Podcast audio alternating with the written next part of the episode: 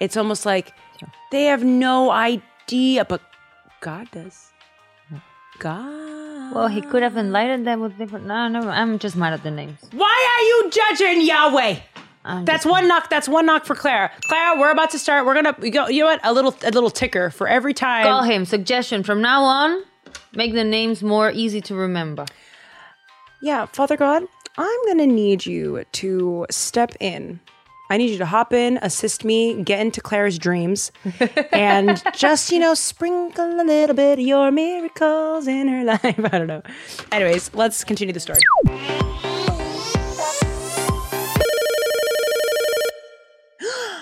Ooh. Hey, Father. How you doing? Oh, I'm doing well. So, what story are we doing this week? Uh huh. Okay, great. Call back later. you guys, this week we're talking all about Elisha's prophecy. Welcome to another episode of Bible Stories with me, Brianda. Brianda. And of course, another week. My work wifey and I get to spend together, and I get to annoy her for a couple hours in the week. La Clara NYC. How are you? You look. Wow. I love this look. Thank you so much. Thank you, thank you. Um, for those of you who are not watching the YouTube channel, you are not currently seeing the vibes today. Today, I went with uh, Leeloo from The Fifth Element. Uh, oh, th- thank you, Wheezy, my big sister in the podcasting uh, space. This is her jumpsuit, and uh, this is uh, my wig. Uh, thank you. Not Louisa, but also put Louisa here because why not promote your friends? Uh, not her wig, but she appreciates it, and I love you, and I want to work with you more. I love you, you guys. I love changing my hair. I cannot tell you how oh, it feels right to change my look. It feels it feels like this is what I'm supposed to be doing.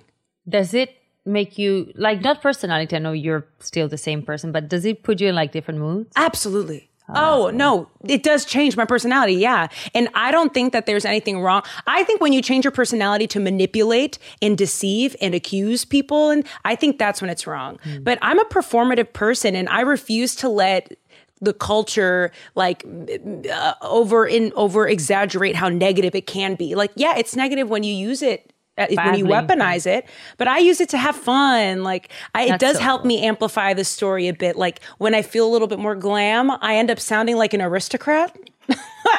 you know, like oh, how did I turn into Queen Elizabeth, honey? And then like when I'm feeling more like this, like I just want to like I'm not wearing lashes right now. I want to get a little more rough. Speaking of rough, Clara, Ooh, what? for those of you who do not follow me on Twitter, again, Twitter here. Uh, I am weaning off my SSRIs, my medication, the Lexapro. Got to say bye to the Lex. Good. Peace out. It's been real. Uh, for those who of you who are on Lexapro, it did great. It was great for me, but it's just not the right medication for for me because I was recently diagnosed with bipolar, which was already I was already being screened for it. It wasn't something that came out of nowhere, you know. It just had to be confirmed, 100% confirmed by my psych and my um, my psychiatrist and also my therapist. They work together in tandem. And I have to get on new meds, but I have to spend some time no medication to like, you know, uh, prepare myself for, you know, the next form of treatment, which I don't even know if I want to be on the mood stabilizer yet. I haven't decided. I have to talk again with my psychiatrist, but and also I don't want to talk about that publicly if I'm being honest. Um, but ever since I've been weaning off, I'm feeling I'm a oh I'm in heat. I'm in heat. I'm in heat. Because if that, for those of you who don't know, Lexapro, Lexapro just puts a diaper on any kind of sex drive that you may possibly have. And I feel like I already had a lower active libido, so already like if if my Do you baseline, think you had a lower libido? I Really? know I definitely did. Yeah, because even like lower than average. You mean? Yes, that's what I'm saying. of- well, or maybe it's the people that I surround myself. Like you and Wheezy are heathens, or like you guys like when you guys when I hear you guys talk about sex and stuff. I'm like, I love sex, but or I I enjoy I can enjoy sex. I will enjoy it more with my husband, Mm-hmm. but uh, I don't yearn for it. It's also in not in my top five for Oh, yeah, the things that I need. F- Like Wheezy and I were talking about this. We had lunch earlier this week, and I'd asked her what her top three things were requirement for her future partner, something that like non-negotiables. You know, if you were to go down a list of things that you would not compromise, right? Dude, mine is like so simple, and sex isn't in the top five. Like, oh, it almost it, it almost feels like wrong and arrogant for me to be like, I wouldn't be with a man because his uh wasn't up to my standard. Like, what stand? What is that? You know? I don't think it's standards, but um, there's a preference, and there's nothing wrong with it. it's a preference, but also no, sex is up is of more importance. But it's a part of the connection building. Yeah, yeah. So I guess yeah, it's like depends on your preferences. Like you have other preferences, and it's perfectly I think it's beyond preferences. I want to stop. You want to know why I want to stop using preferences? Because I have preferences. My preferences are tall. I'm a sucker for a Middle no. I'm Eastern talking. man. I'm talking about a uh. relationship, not a dude. Preferences on a relationship meaning not oh I want a tall dude, intelligent. No, I want a relationship that fulfills me sexually. I want a relationship where I have trust and you know like I'm talking about the relationship, not the man. Yes, yes, yes. And I guess when I'm saying that, it's not to say that I don't also value those things. Because if you think about it, those, I, you know, the things that are like, what's your love language? I think that's such BS sometimes because I'm like, no, my love language is all of it. I would like all of it. I want attention. I want words of affirmation. Call me pretty, call me hot, call me sexy, give me gifts, do stuff for me. like, yeah, I want all of it. we should all want all of it. Uh, so, yes, it's important. I guess what I'm saying is it's not a priority. Yeah. Okay. Priority. Maybe I got the wrong. Yes. the- So it's not it's not in my top. Like my top is God. My top is uh, I guess the most superficial one I would say is probably a physical attract. There is something about a, physical, immediate physical. Yeah, Fire. that there is Yeah. something there that that I can see being an element for longevity. But there's nothing wrong with it. Like people keep. I don't think that there's anything wrong with Yeah, people keep tying it like it's oh it's something wrong or it's, it's superficial. It's not superficial. It's just um you have your type. You you of course you want to be attracted sexually to the person that you're going to Yeah. spend the rest of your life with. Of course. But that doesn't mean that because I'm attracted to this, this is ugly. Yeah. It's just this is for me, this is for you. Clara, and like, I don't know if you, I don't know. I've dated really attractive men, and I've also dated not the most conventionally attractive men. But I gotta be honest with you, I've dated like medium ugly dudes, and like when I'm that, that's how I feel at the beginning. But then like th- during it, they're no longer medium ugly. I look at them like, pero mira, este taponcito de hombre mm-hmm. is kind of cute. like That happens a lot with men and with like even with women too. I'm not attracted that to happens with men. I'm not Yeah, I I think, think it's, a it's rare for men. I think it's rare. No, it's like I think it's a when you get to know the person. If they have a nice personality, they just automatically become more attractive. Yeah. But that can happen with like I'm not attracted to women, but I can see girls where at first you don't know them, like eh, whatever, she cute, but whatever. But then you get to see her, it's like, oh, she's actually really like really hot. I look like a witch today. Um, we gotta talk about it. We gotta talk about this show. I'll talk about it later. I'll talk about it later. What show? The Witcher. I'm watching a new show, The Witcher. Oh, it is hot. I'm I'm in heat. Okay. Wait, you're not supposed to masturbate either, right? No. I mean, but also it's not even hard. I never used to do it before either. Oh yeah, you said that. Yeah, but uh, you never used to do it before, but you had sex before. Yeah, So a now lot of te it. un día I had, un calentón, I had sex more than I masturbated. ¿Me entiendes? Yeah, but that, what I mean is like you would have sex more often, so therefore your needs were more covered. uh, maybe that. So now, like after a lot of time, it's like okay, No, si pero te te digo- un calentón, ahora, you te- still can. ahora it. you're gonna understand. Even when I didn't have a boyfriend when I wasn't Christian, I wouldn't masturbate. Ah, okay. Gotcha. Does that make sense? Gotcha. Yeah, it's yeah, just yeah, something that like Yeah. you say it makes you feel like you, you, you it makes good. you feel weird. It makes you feel. It feels like You're not the only one though. Like but- I've spoken to other girls feel the same way. for sure. Oh, but Clara, I love like pleasuring myself even individually with a man in the room. Oh, that's it. That like really turns me on. It's mm-hmm. literally like the act of doing it alone. No me llama. No me. Well, It's good for just- you. More time to dedicate to productive things. I don't know, man. I just want to date a cool, chill guy. Bible patrons, potential patrons, also the Patreon Bible Bible Brianda Patreon. Get the URL. Thank you, Clara, for that. Um, if we get to 200 patrons, that's it. I am launching two different projects. I will, you know, that I will run myself to the ground to make these possible. We're doing Bible Bachelorette and uh, a new a new show that maybe Clara you'll be a part of. I don't know, but I want it to just be for the Patreon, and I want it to be a produced show. Like it's going to be a weekly thing, strictly Patreon. If you guys get us to 200 patrons by my birthday, February 2022. I will. That would be like the best birthday present. but also, I feel like we can do that. We're at 23 right now, effective today. We just need um 180 Let's not do math more again. more math. More math from last week. Sorry guys. We're cute but lord lord we need a calculator. All right guys. Let's dive into this week's story. But first of course we got to do some house rules briefly and then a little recap and then we gonna dive into this week's story officially. You know what i'm saying brianda adhd preamble. So i'm not going to repeat the laundry list of things that y'all should be doing in preparation for these episodes moving forward. Oh, as we go, at, we're plowing through the Old Testament, by the way, guys. We have tapped into 19 books in the Bible. Wow. 19. That is major. That is like for someone who's never even picked up the book, if you've listened to every single Bible stories with Brianda, at least you're familiar with the goings of 19 mm-hmm. books. How cool. That's cool. Um, but like I said, I'm not going to be revisiting the same notes. We would be here all day. But if you have, uh, if you desire more context into this episode, please watch last week's episode and the one before that. Boom, boom, Clara. Like th- that, I really go into depth about the distinctions between uh, the book of Kings and Chronicles, which is the story that we're dissecting within the last month of our Bible studies. Uh, so where we left off last week, I remember I prefaced it right with it was a bit confusing, and I still think it's confusing. but this week, uh, I wanted to unpack it a little bit more because I don't think I did an effective job uh, breaking down certain angles.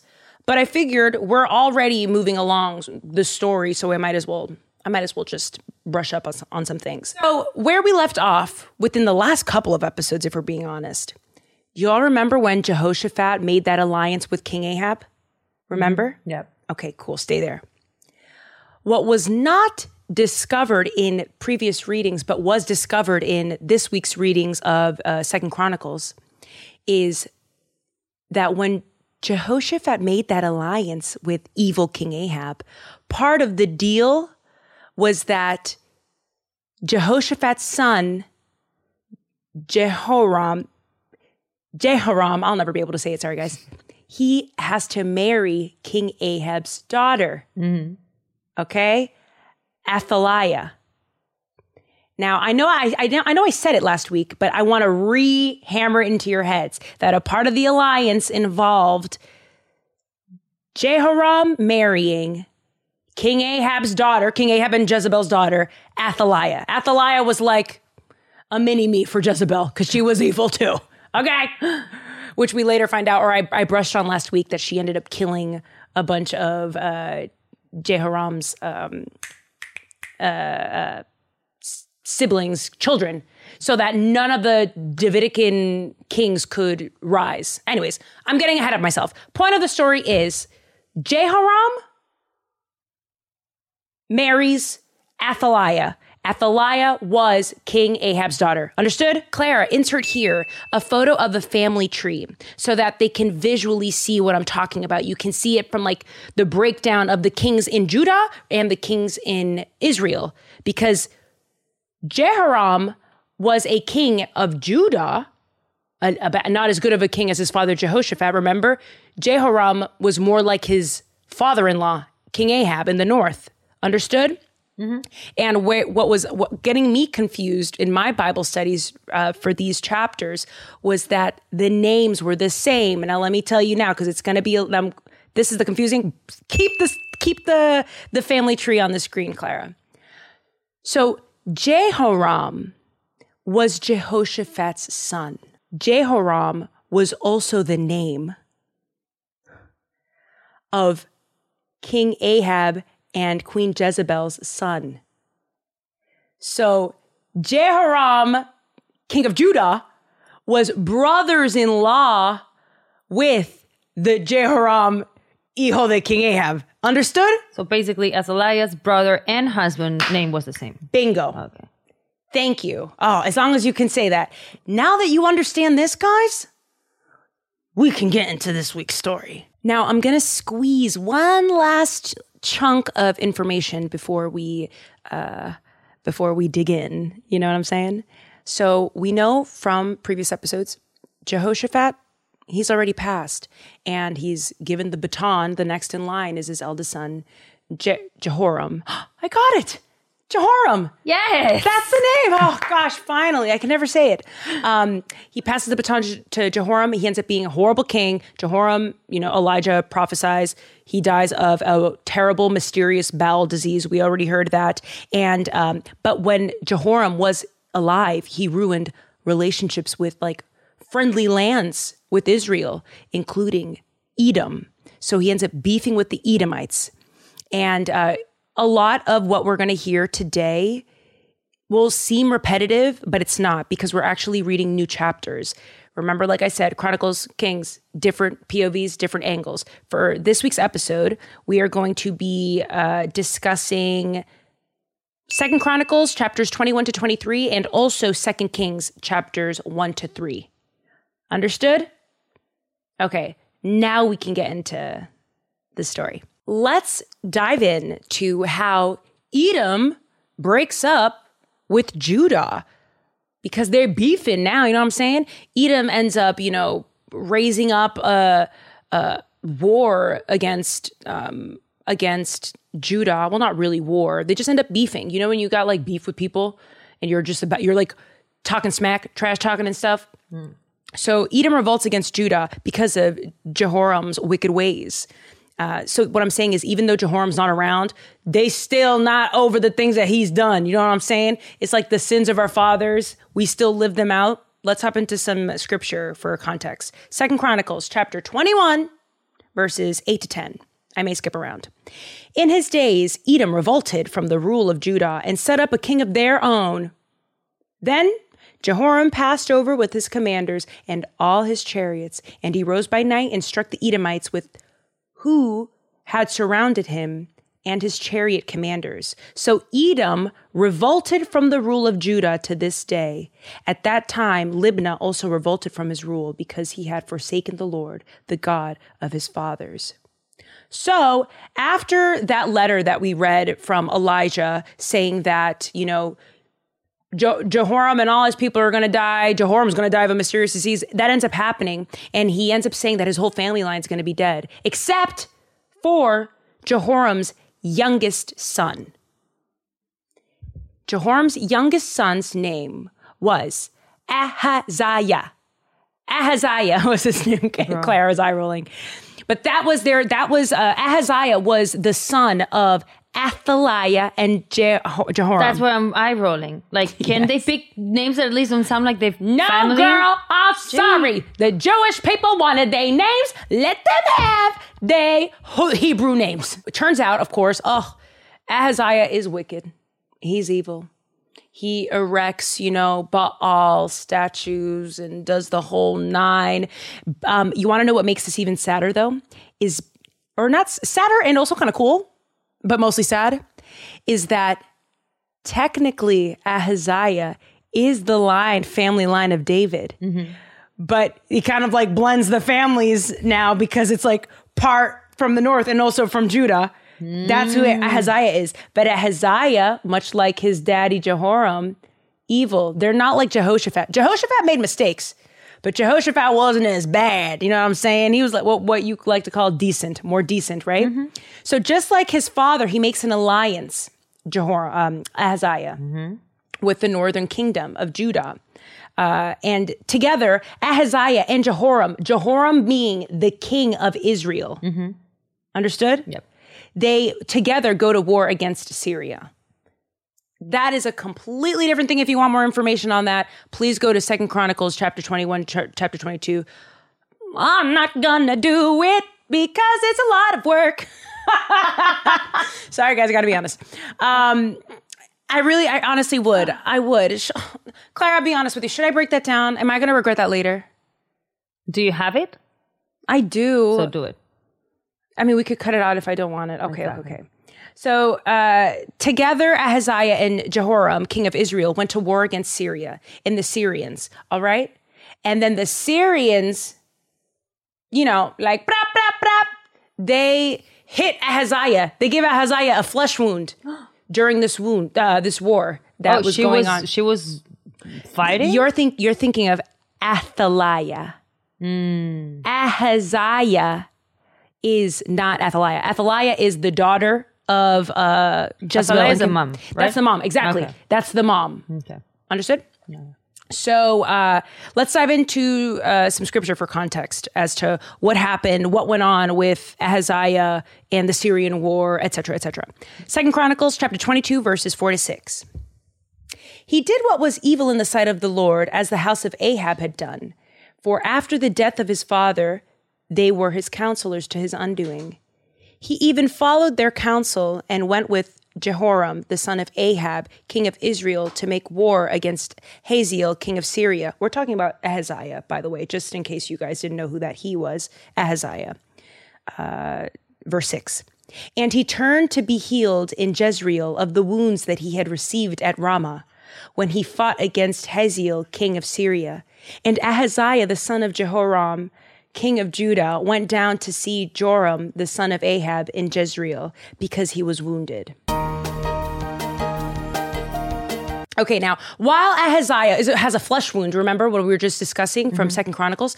Ahaziah tries to get uh, tries to heal his wound, right? And on his way to heal his wound, guess who he finds?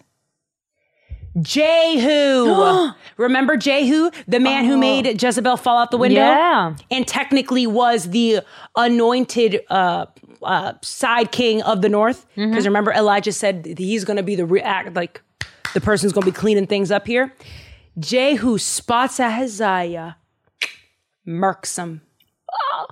Murks him. All, Ahaz- all Ahaziah was trying to do was fix his, uh, was get help. And Jehu spots him and he goes, Oh, you? Ahab family? Pa fuera. That's what happens. So um, it, it also breaks it down in Second Chronicles chapter 22, verses 7 to 9. I will skip around. But it was ordained by God that the downfall of Ahaziah should come about through his going to visit Joram. For when he came there, he went out with Jehoram to meet Jehu, the son of Nimshi, whom the Lord had anointed to destroy the house of Ahab. Verse 8 And when Jehu was executing judgment on the house of Ahab, he met the princes of Judah and the sons of Ahaziah's brothers who attended Ahaziah, and he killed them. Woo! He searched for Ahaziah, and he was captured while hiding in Samaria, and he was brought to Jehu and put to death. They buried him, for they said, He is the grandson of Jehoshaphat, who sought the Lord with all his heart. And the house of Ahaziah had no one able to rule the kingdom. Ahaziah didn't have um, kids. Descendant. Wow. But guess what happens? They have to anoint someone new, no? They sure do. Aye, aye. And guess who's next? Aye, aye. His mom, Ooh. Athaliah. Ooh. Athaliah ends up ruling. Now, here's the thing never before has a, a, a woman been uh, uh, On pa- a king, but also not a family line of David. Technically, Athaliah is not family line of David. Yeah, because she's the married. Exactly. Her son was. She wasn't.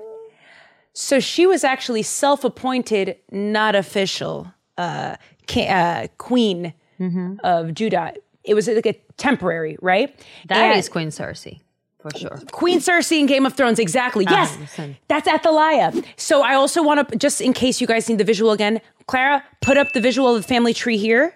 Yeah. And I will also insert this really cute little funny quick animation that describes that whole thing transition of power with the mom. It's like a minute long, you guys. I hope you enjoy. Clara, put it here. Jehoshaphat's son Jehoram, the next king of Judah, decided to make peace with the northern kingdom by marrying the daughter of evil King Ahab and Queen Jezebel. Not a good idea. No, Jehoram and his wife, whose name was Athaliah, had a son named Ahaziah, a different Ahaziah from the one in the northern kingdom. When Jehoram died, Ahaziah became king. When Ahaziah was killed, just a year later, his mother, the daughter of evil Ahab and Jezebel, made herself the ruler of Judah. Evil Queen Athaliah tried to kill every boy that was related to King David, so there would be no one left from David's family to be king.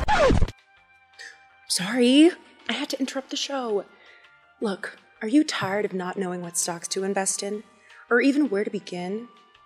Then join the Red Panda Stock Club, babes. Started by Ian Dunlap, or as we all know him as the Master Investor, or from his contributions every week with Earn Your Leisure. There are a lot of people talking about investing, but none of them have the track record that Ian has. The proof is in the pudding. He called to invest in Moderna at 43 in April of 2020, and now it's at 408, which is an 820% return. Once you join the Red Panda Stock Club, here's what you'll get the four best stocks to invest in for long term, the best entries on the planet, a year's worth of the best companies to invest in, the worst companies to stay away from, unlimited access to Red Panda for 365 days, and lastly, you also get a weekly meeting from Ian and the Red Panda family every Monday night at 9 p.m. Central, after Market Mondays. Baby, if you're tired of getting your behind kicked in the market, or simply want to learn where to begin with all the tools at your disposal, Red Panda is the place for you. Go to joinredpanda.com and enter the code BIBLE to get 50% off the next two weeks. It's easy as that, babes. Clara, grab the champagne! Back to the show. Wow! It's about to get juicy! So now we have an unofficial first queen of uh, Judah. Uh, it's uh, like I said, it's unofficial, and she is so upset, obviously, that her son was killed, and she wants to prevent any kind of uh, David's descendants. Any, she wants to like nip them in the bud, like because right now there's a target on her back, and she could be killed at any given moment. You know, so you know what she does She ends up killing all of his basically all of her son's siblings and cousins and stuff. Like she murks them. Well, technically not cousins, but like just anyone who could pose pose a threat to her reign. All except one. And you want to know why? I'll t- uh, she doesn't kill a man or a boy named Joash. Joash ends up being taken and hidden as a young boy, young boy, young, young, young, young, young, young, young. He ends up being taken by, uh, let me get this because I need to, a priest named Je- Jehoiada and his wife, Jehosheba. All right? Wow. Now, I know, I know that's that's going to be kind of tough, but let me hop into some scripture so that we have a little more information as to who they are Okay. Because they're important. Second Chronicles chapter 22 verse 10 to 12. Now when Athaliah, the mother of Ahaziah, saw that her son was dead, she arose and destroyed all the royal family of the house of Judah. But Jehosheba, the daughter of the king, took Joash, the son of Ahaziah, and stole him away from among the king's sons who were about to be put to death. Does this make sense?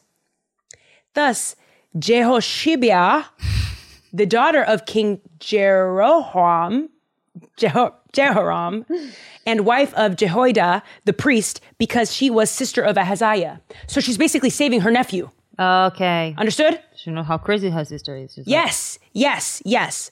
Um, uh, uh, uh, or she was the sister of Ahaziah, not Athaliah. Oh. Athaliah is Ahaziah's mom. Okay, okay, okay. It's very co- okay. Sorry. Do we put the map back? Put the family tree back. Okay.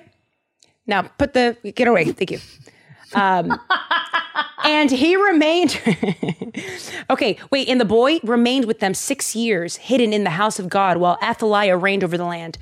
Dude, this boy was a little boy. This boy was seven years old, and he was supposed to be the real king of Judah. Of course, he's six, seven years old. He's not going to be able to reign. So while Athaliah thinks she's doing stuff, you know, she because she's got Ahab blood, you know what I'm saying? So she's got that Baal stuff going on. She kills people. She murders. She murdered people of the David line. Already a crime, right? we have uh, Joash being hidden by Jehoiada and Jehosheba. Sorry, guys, I'm butchering those names. I'm doing the best I can.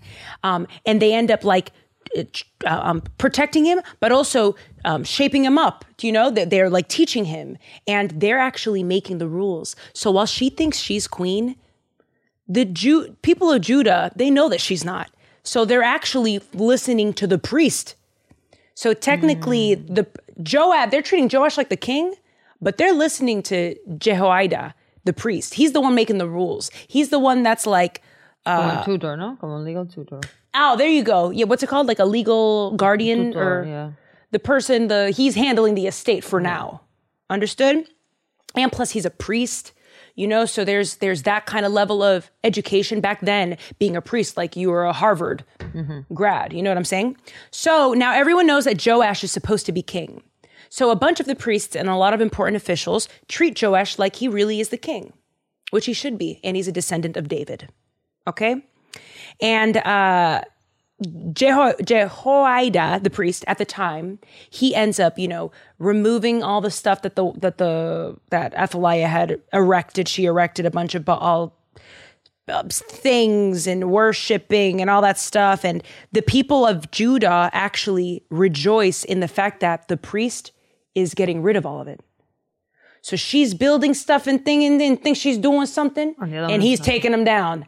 And the people of Judah love it. Finally, finally, we can see we're back. Like we're back to the Jehoshaphat days. Like, por lo menos, we have someone who really does believe Yahweh is the way, and he's acting righteous in the sight of the Lord. They begin to celebrate. They don't even care that she's seeing. It's like carnival. These people are like, oh, eh, oh, eh, oh, eh, oh, eh. They're like rejoicing in front of her face. She gets so mad. She's like, oh, these people don't, these people don't take me seriously.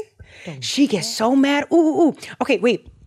Let me uh, um, dive into some scripture because it gets it gets spicy. Because the priest ends up sentencing Athaliah to death. What? Yes, but but he ends up doing it on um under the clauses of uh murder, like because she did murder. She not only was not a family line, she uh, she was hate she was evil.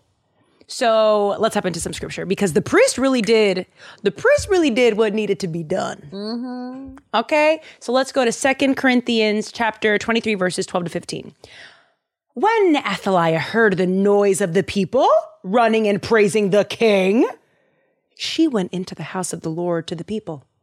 And when she looked, there was the king standing by his pillar at the entrance, huh, looking at him. Look at that little boy.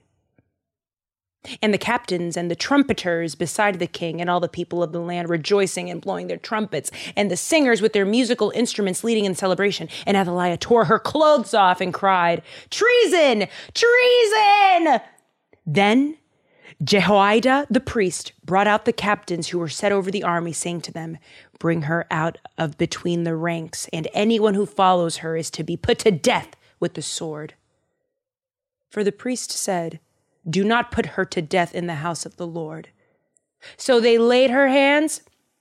So they laid hands on her, and she went into the entrance of the horse gate of the king's house, and they put her to death there. Hmm. And that is how Queen Athaliah dies. Oh man. The Bible the Bible's complicated. It's like a it's it's like learning anything else. Like you need to learn I, I'm I have like 10 different Google tabs open when I'm like even in in Bible stories mm-hmm. mode research. Which by the way, guys, thank you for reaching out. People reached out wanting to help write the shows. Like, by the way, I'm gonna be emailing you guys back because I definitely need help. There's only so much that I can compute. It would be better for the show to have other people's, aside from my immediate resources, like insight, you know? Mm-hmm. Because who knows, maybe th- this recording would have gone smoother if we had, shout out David, love you, David, if we had David here who would have summed it up quicker or uh, jordan. Jordan also offered shout out to jordan. Love you jordan. Like um she she offered like maybe she would have thought what i said in 10 sentences she would have said in three. Maybe. Yeah. you know? So I- i'm definitely uh taking offers guys. Um let's let's help build this and make it better. But yeah that's how athaliah dies and we are we are winding down guys. Vamos a continuar. We are going to retire second chronicles for now and move into uh second kings for another pov another angle okay? I'm gonna bring up ahaziah again even though we know that he had died. Remember by the hands of jehu? But that was the book of second chronicles retelling. Now we're in kings. So kings is going to give us a different a different side of things a different angle of what occurred. So around this time, Elijah, who we know has passed from pre- previous episodes, but again, different POV, he denounces Ahaziah at this point. Knowing how Elijah spoke to him gives us insight into what may provide us information for future books. Understood? Laws of uh, uh, hermeneutics when reading the Bible. You, what can be taught in one book, what is misunderstood in one book, can be answered in another. Capiche? Elijah denounces Ahaziah in chapter 1, verses 1 to 4. And I want to start with this because I think that when other lands beef with certain kings, it leads to the reason why they died, which is important, right? So let's hop into 2 Kings chapter 1, verse 1 to 4. I may skip around. After the death of Ahab, Moab, another territory, uh, rebelled against Israel.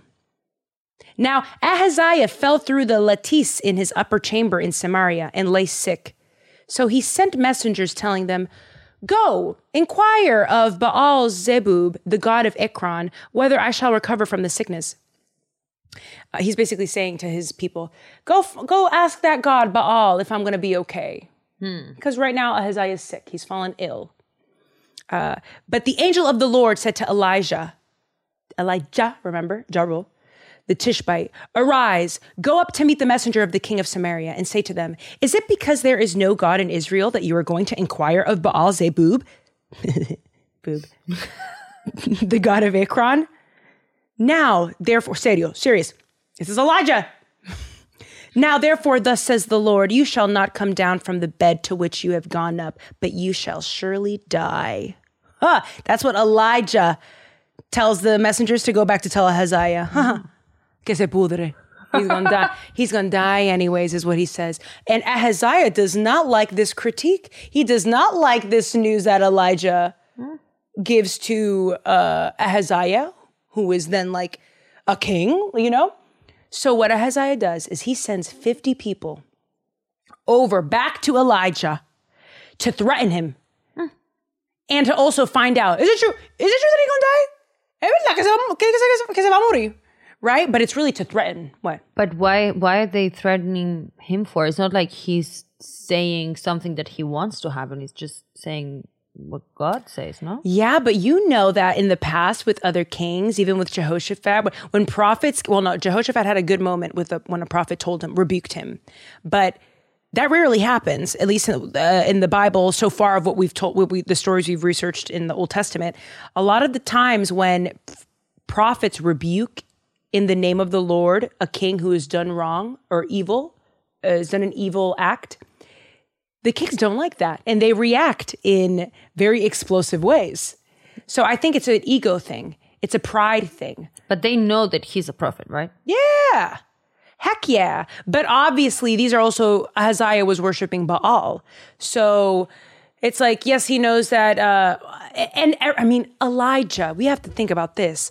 Elijah was such um like a, a, a goaded he's a goat of a prophet this was a man that had such an intimate relationship with the lord no other prophet i mean aside from moses moses was really important duh elijah literally can, can like is so tapped in with the lord he brings fire from the heavens at a at the drop of a dime which we're about to get into. Because on- once ahaziah here here's the critique he sends 50 people over captains to like ruffle ruffle up uh, elijah to scare him a bit. They go come on down here and bring us some news. Tell us to our face. Elijah goes bruh i don't want to do this right now and your boy's gonna die and the guys are like rah rah rah rah rah you know what elijah does What? all right, Lord, let's do it. He does his party trick. The fire from the heavens pff, blows him out, kills him. Just for just for pestering Elijah and threatening Elijah. Wait, wait. I what? What fire? What? Elijah, remember back with the bulls, what, what Elijah's Yeah. capable of doing with the Elijah can do that. Often. Well, not oh. Elijah. The Lord Through can him. do that. Yeah, yeah. Elijah's just a man, a prophet. You can request it. There we go. He's tapped into the Lord, and the Lord. Ooh, ooh, this is good. This is good. So what I'm saying is, th- this is so indicative of how, of how close the Lord was to Elijah. Okay. The fact that Elijah could say, "Oh Lord," X Y Z, and the Lord presents Himself. How many other people can say they have mm. that kind of relationship? You know what I'm saying? Right. Por ejemplo, uh, I'm not going to say that uh, God is a boyfriend or whatever at all, but think of it this way. When I'm in a relationship with someone, I'm more inclined to answer my boyfriend's calls than I am even a friend. Like, you know what I'm saying? Like, it's just, it is what it is. The Lord and Elijah were so tight. The Lord was always answering his calls. Like it's like it that that's what when I think of those, I'm not even thinking about the the yeah, it's exciting, the flames coming from the heaven. I'm not even thinking about that. I'm thinking about how tight Elijah and the Lord were. Mm. So Ahaziah hears that Elijah kills them people. Mm-hmm. You'd think Ahaziah would learn. Ahaziah goes, Oh, word? He sends 50 more people to Elijah to threaten him and be like, Oh, yeah? You think you can kill us? We're back. We're back, baby. You know what Elijah does? Again. Flames again. Flames from the heaven. They gonna barbecue you. and that's exactly what he did. So then guess what? Ahaziah tries for a third time. Oh my to God. bring over people because he's so mad. That's pride. Pride. When ooh, I have a feeling wrong people know they wrong. Because they will keep on trying and keep on trying to test they look. But this time, the captain shows up to Elijah, was a little more respectful. And I think it's because he's the, He's he saw it, the last yeah. two. And he was like, listen, please don't, please, please don't kill us. Please, please. I, I come, I come, I get it. We're, we're inconveniencing you, Prophet Elijah. But we just need to know, is Ahaziah really going to die? Like, they really just want answers, like, ultimately. And Ahaziah says, you know what? Because you have not pissed me off, I will come down there. So Elijah comes down there and legit confirms it to them. Like he mm-hmm. goes, Listen, bro, I'm not going to kill you. Okay. But your homeboy is going to die, and that's the end of it. Chumplung, close the door on their faces. Yes. like what they do with Jeho- Jehovah's Witnesses that knock on your door. No one's home. then who's talking? Uh, an operator? I don't know. Anyways, I thought that was a funny story of um of uh Elijah like not funny. I think it's a really good where God is in the story. That relationship between him and Elijah is important to highlight. So after Ahaziah dies, which he eventually does end up dying, which we find out not only in Kings but also in Chronicles, we know we can confirm he dies. Ahaziah's younger brother, Okay. which we already know, Jehoram becomes a new king. But we would not have known that Jehoram was Ahaziah's younger brother if we did not also read. Like you need to read both, uh, and that I can't stress that enough. I wouldn't have known that, and I know the listeners, some of them wouldn't have known it either. Mm-hmm. Once Ahaziah died, his brother had to had to rise up. His younger brother Jeho- Jehoram, but that was not explained in Chronicles. Capiche? Capiche. Mm. Oi, let me move on. So the king of Judah is also named Jehoram at this time. Wow. Wow. Señores, hasta aquí. Yes. I think we're going to end the episode early. No, but I have to say this last part No, no, because say it's, it, say it. I'm just it's a like, part of the wow. moral of the story. That's the only reason why I have Like to. they do know there are other names, right? That they can use. Like, oh my God, wait, you want to know what's so funny? Jehoram's brothers, remember the, the, the brother, hi Tangi, the brothers that Athaliah killed, the, the, the, pe- the line that she was mm-hmm. killing? Yo, it is so funny. Bring that family tree back up here because it's like Zimbabwe, Zechariah, Ahalaya, Zechariah. I don't know, disrespect to Jewish names. I just literally think that that's, I They're don't know. all the same. but then there's one name, it's Michael. Oh, Well, someone had some clarity. Shit. when I saw that, I was like, can we just get some more They were, hope, they were hoping that was the the chosen one. Yes, It's like, yes, let me yes. give him a, a different name, easier to remember for the future generations. Yo, for real. Anyways, um, I know it's a bit confusing, guys. If you need, this is probably one of those episodes that you'll need to break up like between days. It's just the names are so similar. The names are similar. It gets a little confusing, but we're not going to let that stop us from, you know, uh, uh, continuing on our quest to get to the end of the Bible. Wait, did they know in this time? Did they know that they were making it to the Bible? Like the generations after them were gonna learn from them? Um, I got to be honest with you.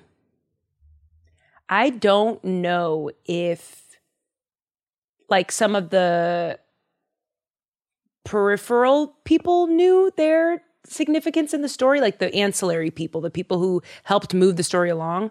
But the kings had to have known. I mean, you saw obsol- obelisks were built in their, you know, that had the King Omri and King Ahab's name. Like, you don't just, ancient people would build obelisks. Am I saying that right? Yeah Ob- obelisk. obelisk sorry jeez louise um they and, and statues and stuff they do that so that they can stand the test of time. In ancient times that's oh my god i was just watching the national geographics they were um uh i've been really into ancient egypt now. I told you i went from peru now i'm in africa again. Anyways um and i was just reading about queen nefertiri who her husband was Pharaoh Ramses II.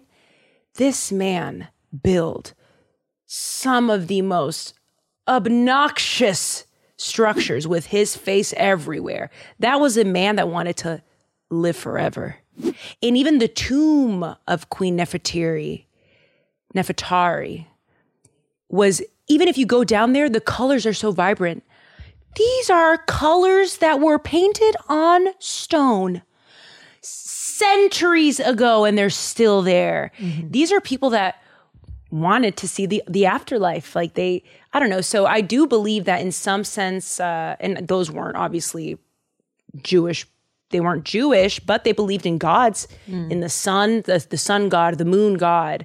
Like these are people that identified in their their god so much that they wanted to live forever with it. So I, I don't know. I guess in ancient times, I think that they're they can't know possibly that they're going to be a part of an ancient source text that will be around for thousands of years. But they're not they're not dummies because they're building they're building these pyramids and these Yeah. you know. Does that answer your question? Yes, I just there's this word that I'm looking for and I can like it doesn't come.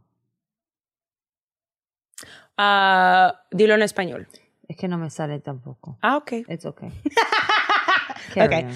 Um, but that's a good question, Clara. I don't know. I I don't know. Because I was just gonna say, if they knew, and they knew that to this day the Bible would be studied, honey, you're playing with us. No. Just change the name. they would never even have Clara. It's almost like my dad, when he was 15, could never have even had the bandwidth to, to be able to explain the internet.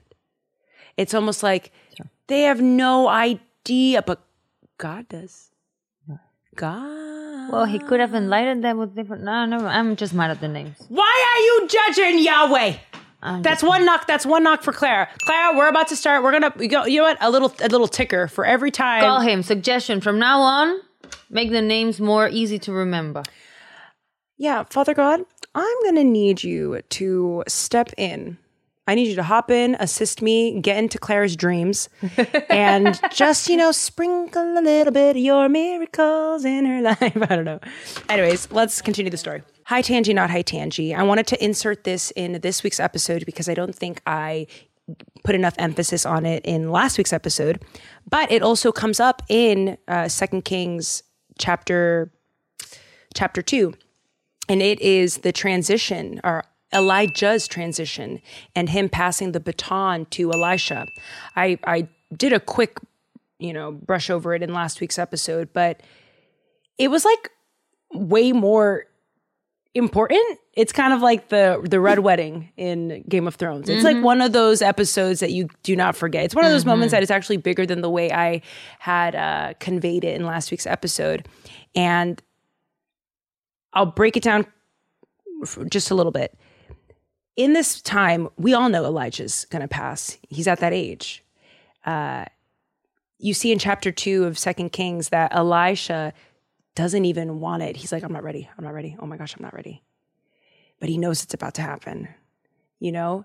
And that conversation that they had was so beautiful.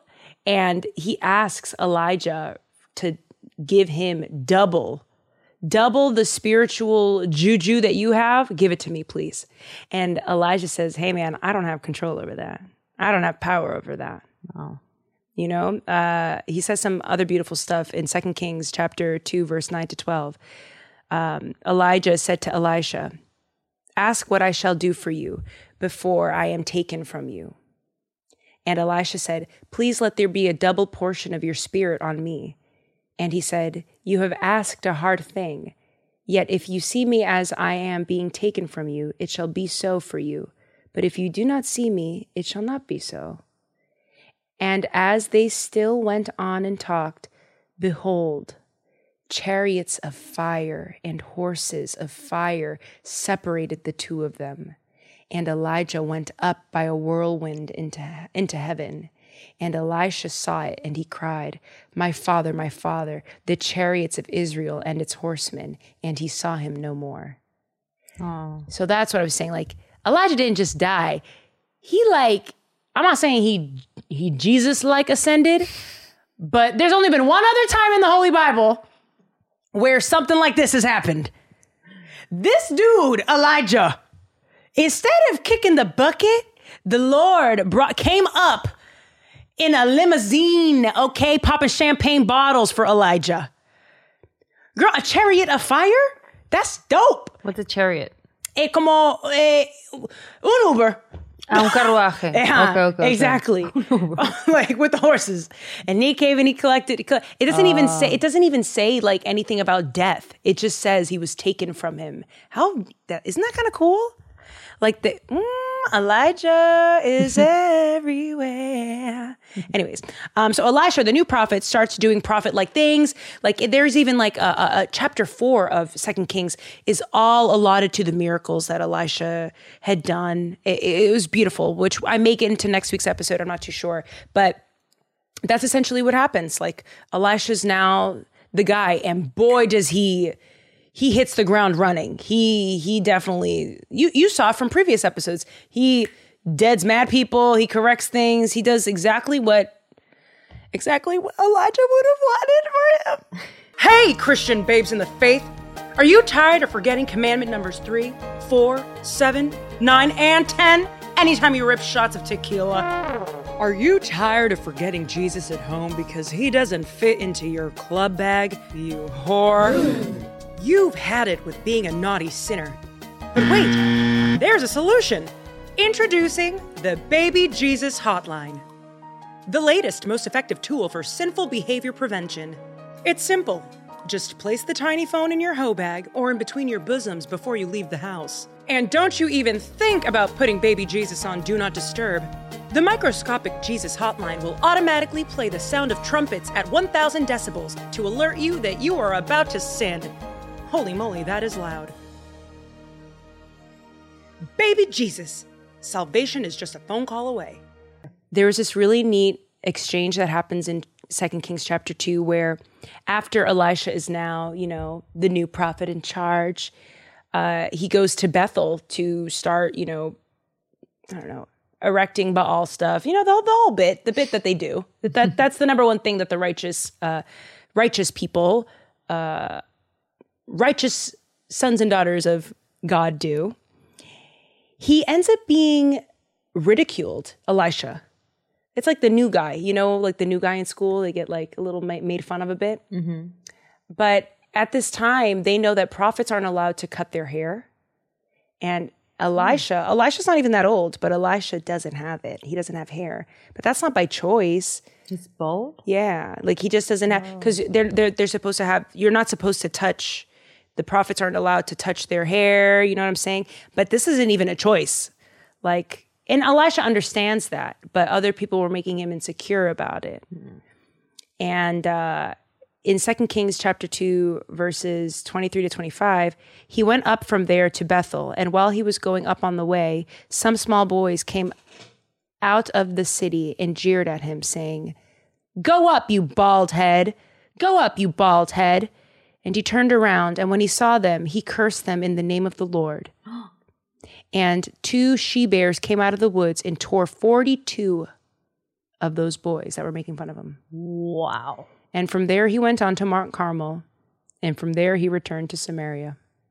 It those little boys that were making fun of him, like it always be the most lost people who have the most to say. Like, and by lost I mean the most. Those little boys are probably insecure within themselves.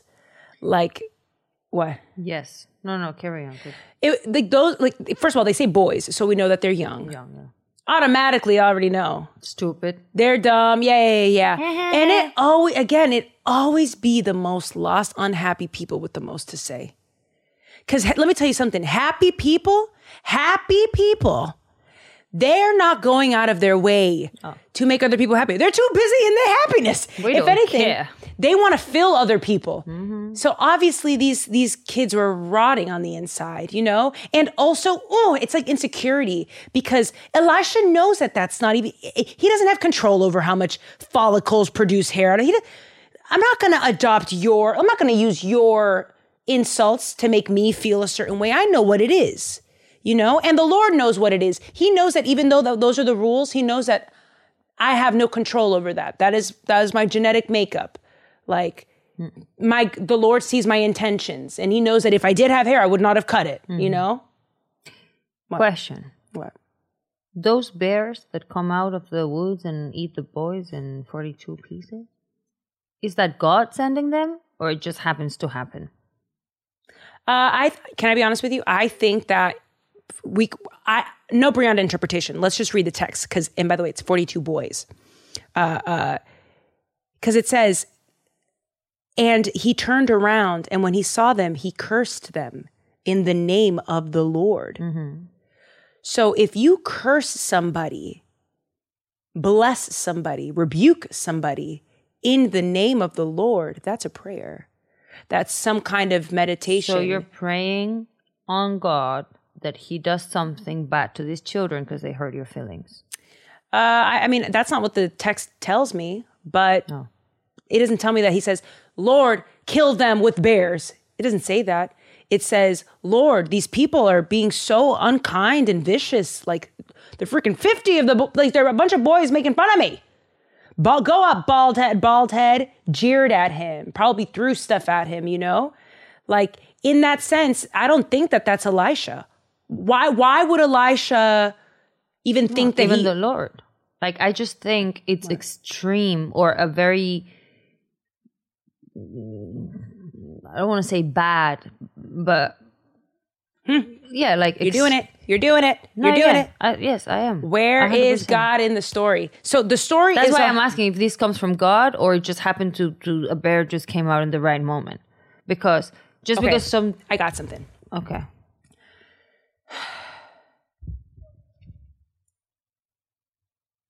We understand as God fearing, I can only speak for myself, right? Uh, uh, people that God is good, God is great. God cannot do anything evil. He is not evil. It'd be like oil and water, it does not mix. However, the Lord can use, uh, or, or the Lord uses certain uh, characters, circumstances, regions, uh, the clima, the weather. Uh, he uses them like pawns in a game of chess. The Lord is like the best DJ because he will spin anything. He'll spin something to be more aligned or to propel whatever he wills for us. So, and this is again just Brianda, we're bantering. I may be wrong. The Lord may have needed prophet Elisha to be super confident in that moment on his trip to Bethel. And here we have these kids messing up that plan. And that's worth the, their lives? I'm just saying Apparently. it's a little extreme. Well, we don't know. Here's the thing, Clara. and they're children. No, we no. know that they have like they Okay. don't know better. But what yet. if they were children that, uh, aside from making fun of bald priests, also uh, built Baal statues or whatever have you? Like, it doesn't tell me in the text, but if the Lord went as far as to curse these boys, 42 of them being killed by she bears, I can only assume, which by the way, I'm not going to be bogged down in the story. I'm only going to be bogged down in where God is in the story. But because Claire is asking, I'm under the impression that these were evil boys. And that if this is what they do as young boys, I don't want to know what they do as older men. I, that is Brianda conjecture. I may be wrong. Again, if you're a new Bible ris- listener, these questions that Clara come, uh, brings up, that's very normal. Very, that'll happen if you're a new Bible reader and want to continue reading and not be di- uh, discouraged by certain things that seem hypocritical or contradictory of whoever you are constructing the Lord to be in your new babe walk in the faith, like in your new in your newness, pause it and just look at where the Lord is in the story. Where the Lord is in the story for me, Brianda. The Lord here is in affirming Elisha in his belief in himself, not allowing other people projecting their own insecurities onto him. Things of that nature. Like, where is God in the story?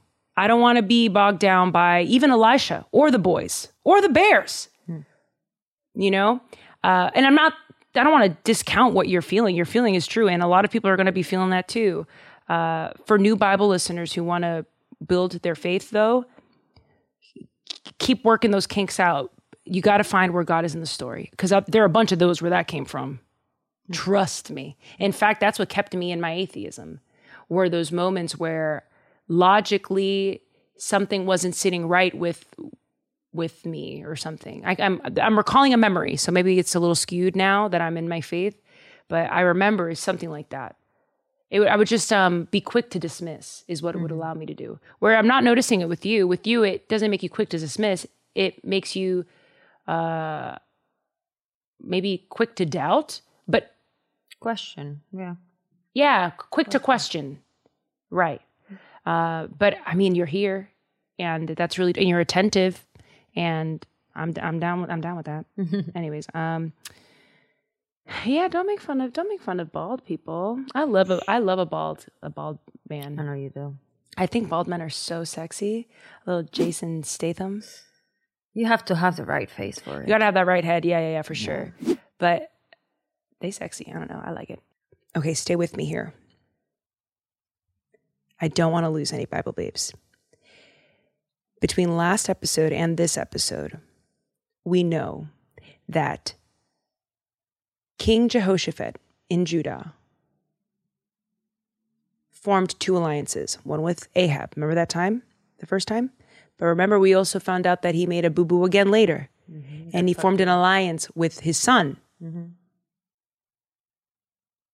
Jehoram. Jo- yeah, don't make me pronounce. Jehoram, yeah.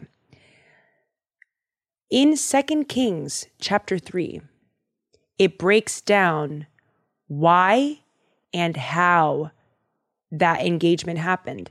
Because in last episode in Chronicles, we only found out like numbers, like how many people were involved.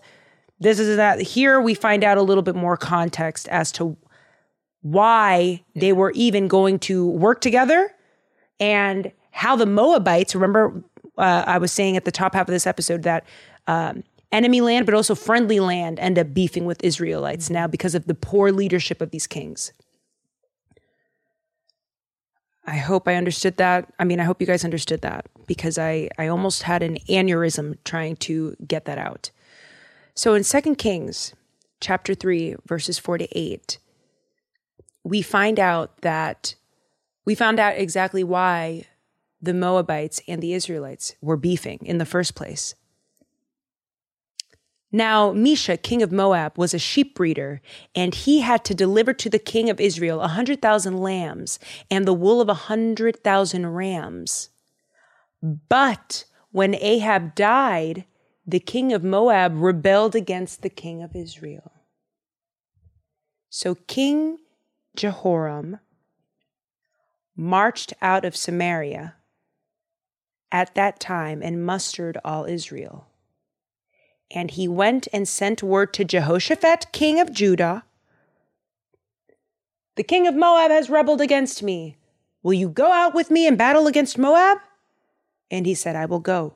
I am as you are, my people, as I am as you are, my people, as your people, my horses, as your horses. Then he said, By which way shall we march? Jehoram answered, By way of the wilderness of Edom. Okay? So we already know from previous episodes, but we're hopping in this Game of Thrones season, we're hopping forward, backwards, de lado, whatever, you know? um, uh, we already know that the Lord did not like this, and the Lord did not command this. The Lord did not co-sign this. Okay, the Lord was not the guarantor of this lease. So uh, Israel, Judah, and Edom get to the traveling. So uh, from that chunk of uh, Second Kings, we know that now they're a trifecta team. In their travels towards Moab, they realize that they have minimal resources. They don't have enough. Oh no. They don't have enough food. They don't have water. They don't have um, weapons. They don't have like, and the Moabites are stacked. The Moabites are big. The Moabites are, you know, that's what we know from our, our previous, um, our, our previous episodes or previous books that the Moabites ain't no one to mess with. And you definitely don't want to beef with them. And they, in their moment of, oh my gosh, what the heck are we going to do? They go, yo, anybody, is there a prophet in the house? Prophet? Can anybody here? Does anybody got a clear connection to the Lord? Does anyone have like what's it called when you travel when you go on vacation and you get a travel pass to call? Does anyone have? Did anyone get a vacation package to call? and uh, you know, guess who's there? Guess who's with them? Who? Uh, Elisha. Oh, míralo. Yes. So here in Second Kings chapter three, verses uh eleven to let's see where I go. Eleven to a question mark, Clara. and Jehoshaphat said, Is there no prophet of the Lord here through whom we may inquire of the Lord? And remember, Jehoshaphat was semi decent, remember?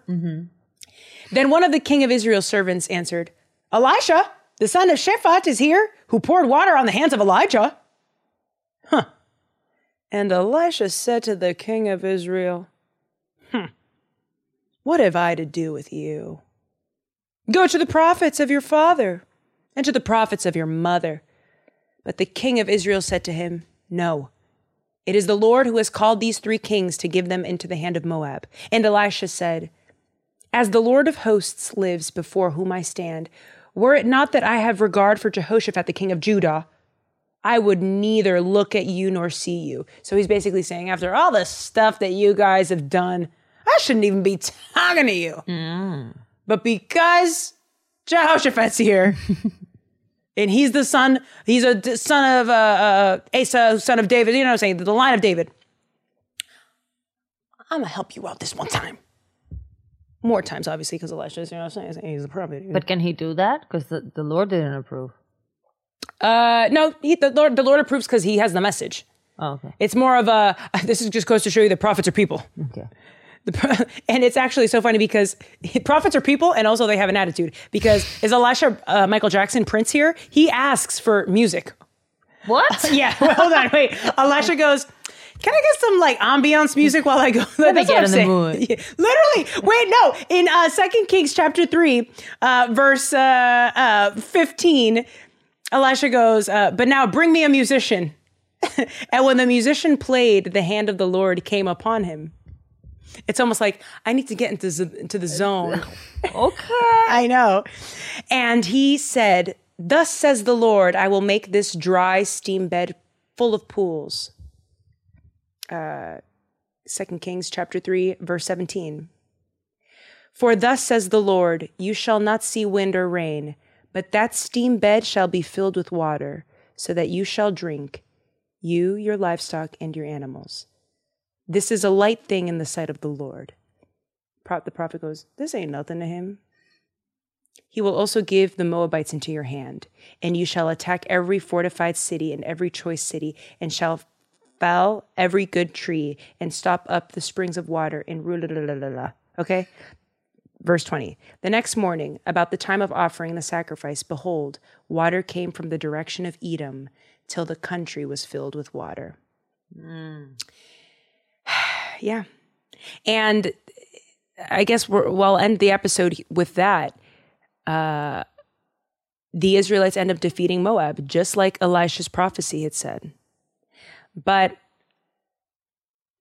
I loved the way, again, where's God in the story? Because I don't care about these people. I mean, I do care about these people, but you know what I'm saying. Where is God in the story? When Elisha tells them that this is light work, you guys are worried about food and about water and about winning a victory. Like, no, no, no, no, no, no, no. Want to know what's really difficult is filling faith. Work like that's that's the hard work. Mm. That's that's what it is. This other stuff, I don't know. I, when when I when I when I read that line back, that's what the highlight of the moral of the story is. It's it's kind of that same idea, and in a sense, it's kind of a common thread through almost every single story that we've read. Mm-hmm. Like it's almost the same kind of thing. Why are you nervous? The Lord laughs at our doubts. Like, come on, dream big. The other day I felt the Lord ask me, like, what exactly is it that you want? Wow. Like, go big. Did you ask for my two million? Do you imagine? Can I also get a can I get a vote for Clara? please, Lord, just let her in, please. please. Dame ese favorcito. um, but no, I just I just felt I, you know, I'm a, I've always been a dreamer. So like all of the things that I've desired are things that are like fantastical and like rarely ever happen, you know, for people. A very small group of people get to actually live out their dreams and then make a handsome living off of them. Very it's very mm-hmm. small group. And i felt the lord be like you tell me like you ride the line between knowing what you want and like limiting yourself like being realistic like aterriza mm-hmm. my mom always used to say brianda aterriza and i guess my mom's voice is in the back of my head with everything but this time i felt the lord be like your mom's not here right now go there. And that's where I came up with the dream of like what I want my future to look like, what I want this to look like. I want to be better with my word. I want to be able to like be more swift with my things like that. Mm-hmm. Anyways. Hi Tangi, let's get to moral of the story, yeah? Moral of the story is hindsight really is 2020. God's vision of life is 2020. It is what it is. You know, the million dollar question here is how do we get to the point in faith work where we genuinely surrender our own vision of the ideal life and replace it with his vision of the ideal life for us? How do we acquire this, you know, this spiritual 2020 vision? I can't answer that question. I'm just a babe in the faith figuring it out too. But I do know this the Bible shows us that sometimes we don't see how God is working. We just have to believe that He is working. Now, it's easy to believe in that idea when we are swimming in blessings, right? But the gag is we got to believe that even when what surrounds us appears to be stifling us. Because little do we know what stifles the body may be the very thing that strengthens the spirit or corrects our vision. Like in 2 Kings chapter 3 verse 17. Elisha says to Israel, you know, for thus says the Lord, you shall see not wind or rain, but that steam bed shall be filled with water so that you shall drink. High Tangi, not high Tangi. But maybe God works best when we don't know much. You know, God's really in his pocket when we can't see what he's planning. And regardless of whether those divine impressions result in our immediate happiness or frustration, the belief in a God that works for us, through us, by his grace and his grace alone is where true peace is. Now that is 2020 vision, baby. Ooh. Ay, auxilio, ayúdame, padre, ayúdame, que estoy, mira, perdida. I'm hot, father. I look like Leeloo from the fifth element. Where's Bruce Willis? Can he save me now?